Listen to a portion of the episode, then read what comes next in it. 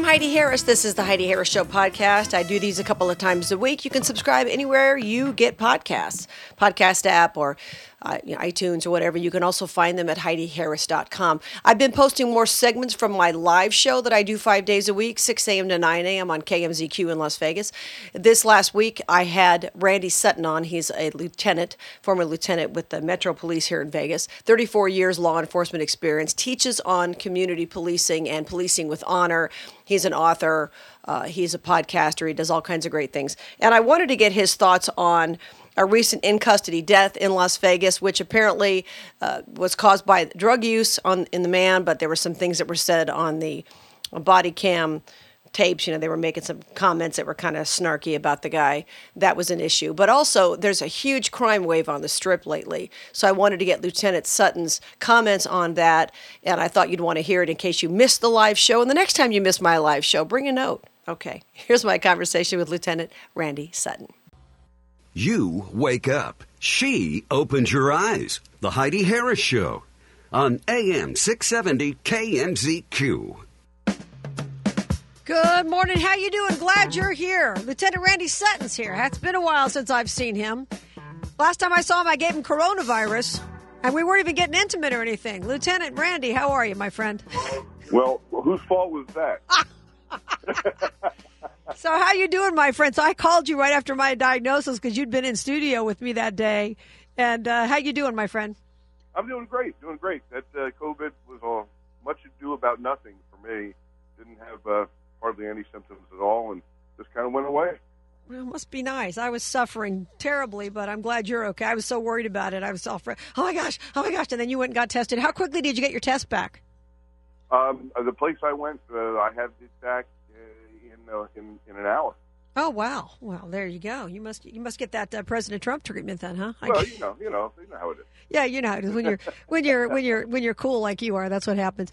Well, uh, just briefly, uh, I want to talk to you about some other things. But there was an in custody death. More information has come out now about it, and uh, you know, it's frustrating when apparently there was nothing. They didn't do anything wrong as far as the way his, his death wasn't caused by the officers, according to what they said. Um, but you know, when they're saying when they're making snarty little comments, that's that's the thing that's a bummer, right? When that's caught on tape. Yeah, I mean, it it, it looks it, it looks ugly. You know, here's here's here's the, the kind of the reality of this this kind of situation though. When when you're in a, a situation where there's a like a, a fight, there's a you know a high, there's a, a, a we we call it a critical incident. Um, your adrenaline is is dumping there's a lot of uh, physical uh, manifestations that take place, and it's, much like a um, you know think of a, of a of a football team, if you will. You know, after they make a play, there's that burst of, of, of energy that they get out, and sometimes that manifests itself in a in a like, you know, like a high five or something like that, where you have you know you have survived an, an incident, and and so it's not it, it, sometimes it's not even you don't even know you're doing it. I mean, I I have many memories of of survival times that I had, and uh, and and actually said you know some stuff that I'm glad never was caught on tape because it would have been it would have been deemed as inappropriate. Yeah, I'm sure that's true. We're speaking with Lieutenant Randy Sutton, 34 years law enforcement. Now he does a podcast. We'll get to all that coming up.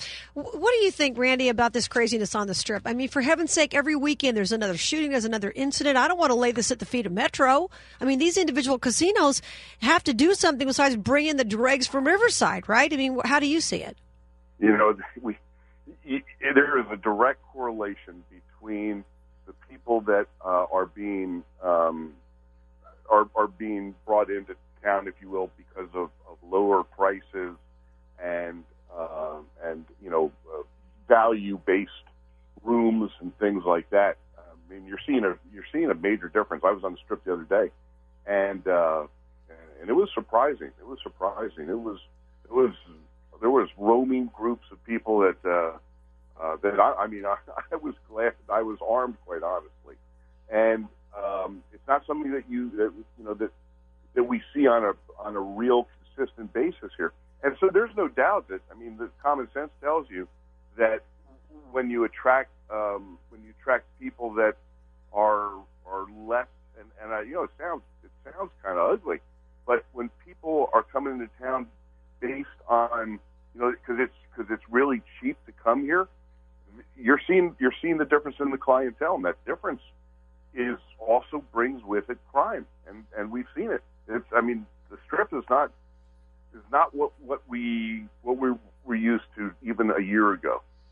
Yeah, it's terrible. We're speaking with Lieutenant Randy Sutton. So I'm just wondering. I mean, I mean, obviously, all these hotels have amazing security staff, and we want to give them credit because uh, Metro can't be everywhere, and these guys and girls and these security staff, and you know, whether they're in uniform or not, do an incredible job every single day to to control this thing, kind of thing. But I mean, I don't, I don't know what else they can do besides raise the room rates. Because you're right, I don't stay in five hundred dollar night rooms. I'm not, I'm not putting anybody down by their income, but it's the behavior, and when you've got people you know, walking around, eat, you know, eating ice cream and clothes that are half falling off, and they look like they just came from the Jerry Springer set, and they're walking around the Venetian, which is what I saw the last time I was at the Strip.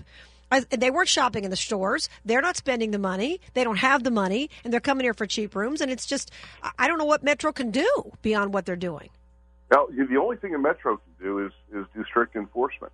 And um, but you, know, I want to get back to something you, you brought up, and that is when I when I first came out and joined Las Vegas Metro PD, there was very close working relationship with the, with the casino security.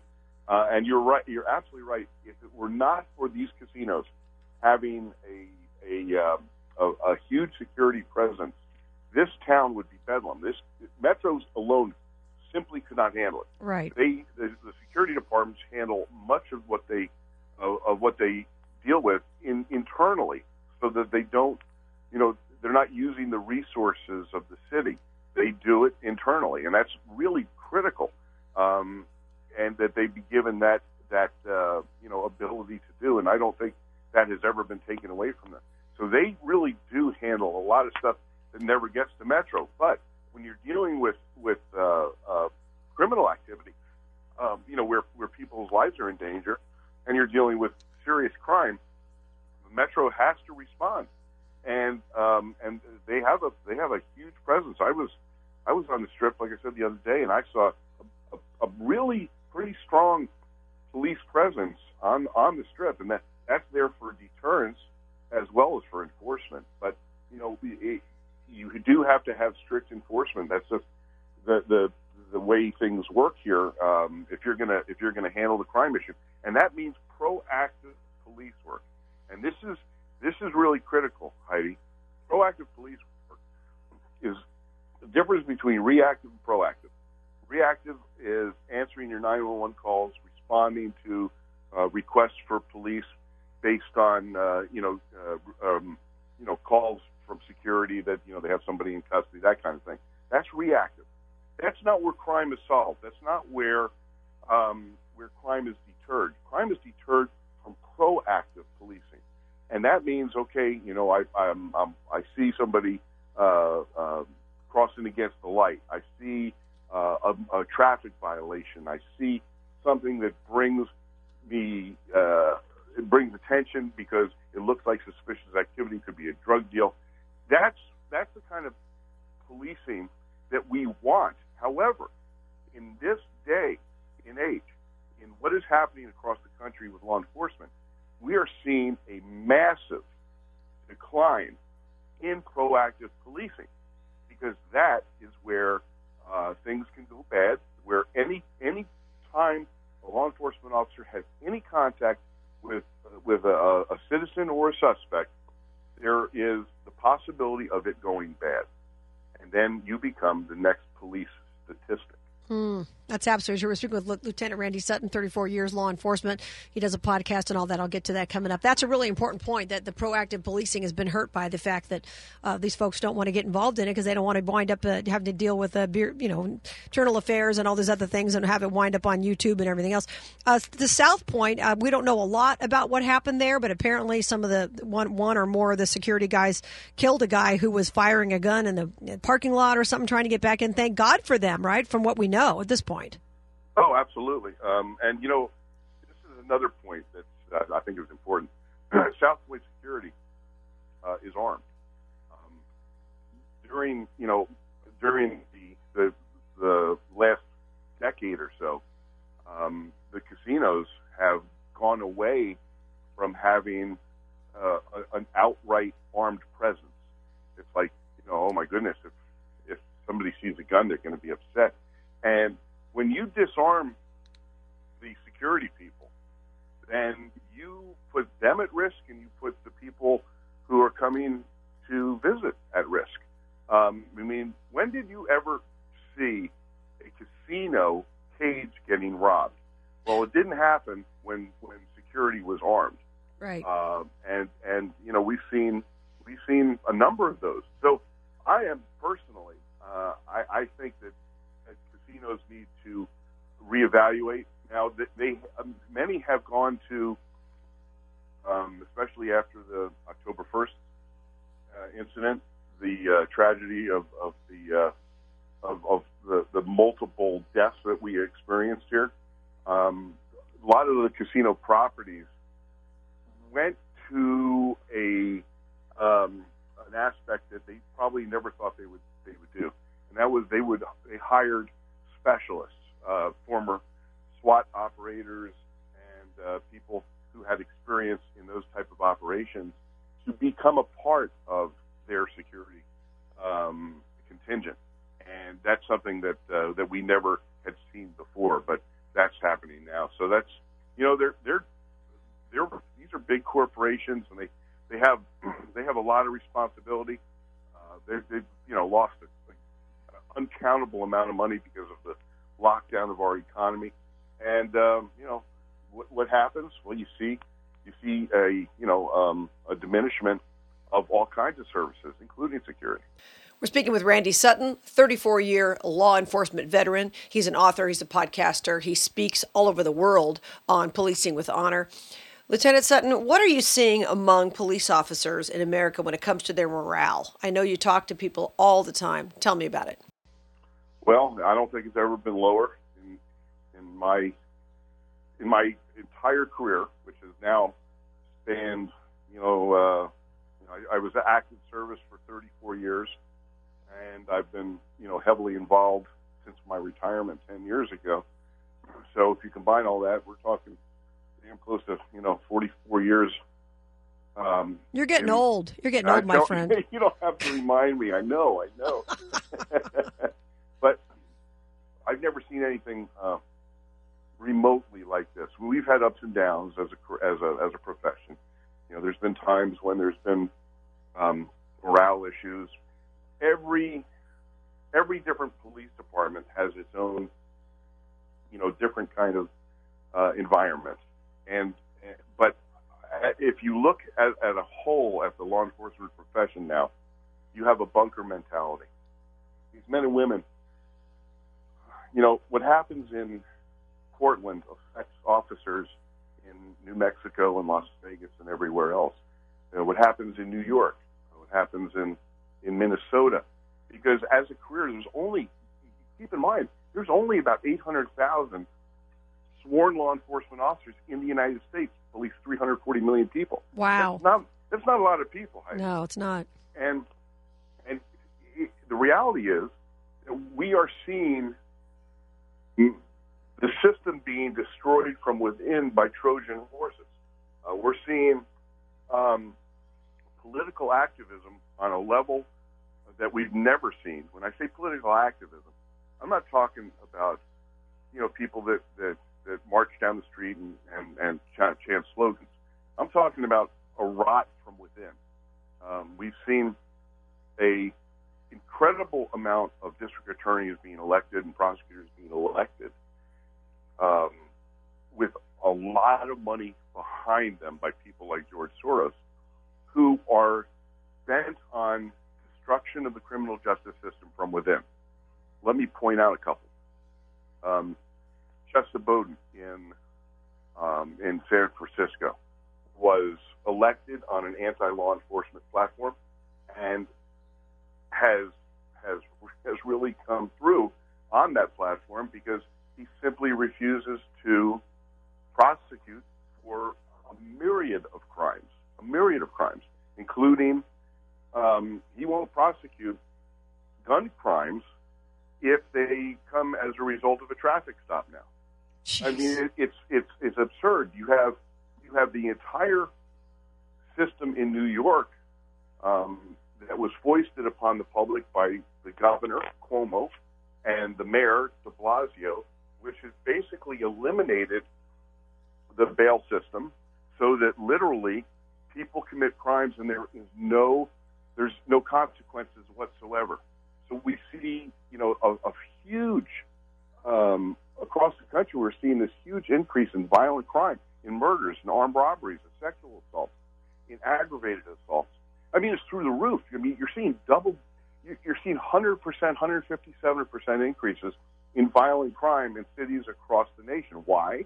Because the system has now become perverted. And law enforcement is frustrated because they are now being painted as the bad guy. They are now, there's, there are, uh, this, this is happening right now as we speak. The, uh, in Indianapolis, which is a big city, the city council has just voted to take the power away from the chief of police to investigate the, uh, his, his you know internal affairs complaints. Instead, they're putting ex felons onto a board to investigate the police. Unbelievable. It's it's unbelievable. It really is. So you know. So now, do you think a police officer in Indianapolis is going to go out of his way to do any proactive policing whatsoever? Right. Of course not. And so, cops around the country, including Las Vegas, believe me. Let me tell you something. The mood here in Las Vegas amongst cops is not good. Is not good at all. They don't believe that they're getting backed by their department. So I can tell you this: this is a national issue, and it, but it has it has local um, it has local consequences. Unbelievable. It's heartbreaking. Talk to me about your podcast. I know you've been doing this for a while. You do a great job, by the way. So talk to me and tell everybody where they can find it. Um, I have uh, several actually. Um, I have Blue Lives Radio, the voice of American law enforcement, and that's on AmericaOutloud.com, on iTunes, Stitcher, and all those platforms.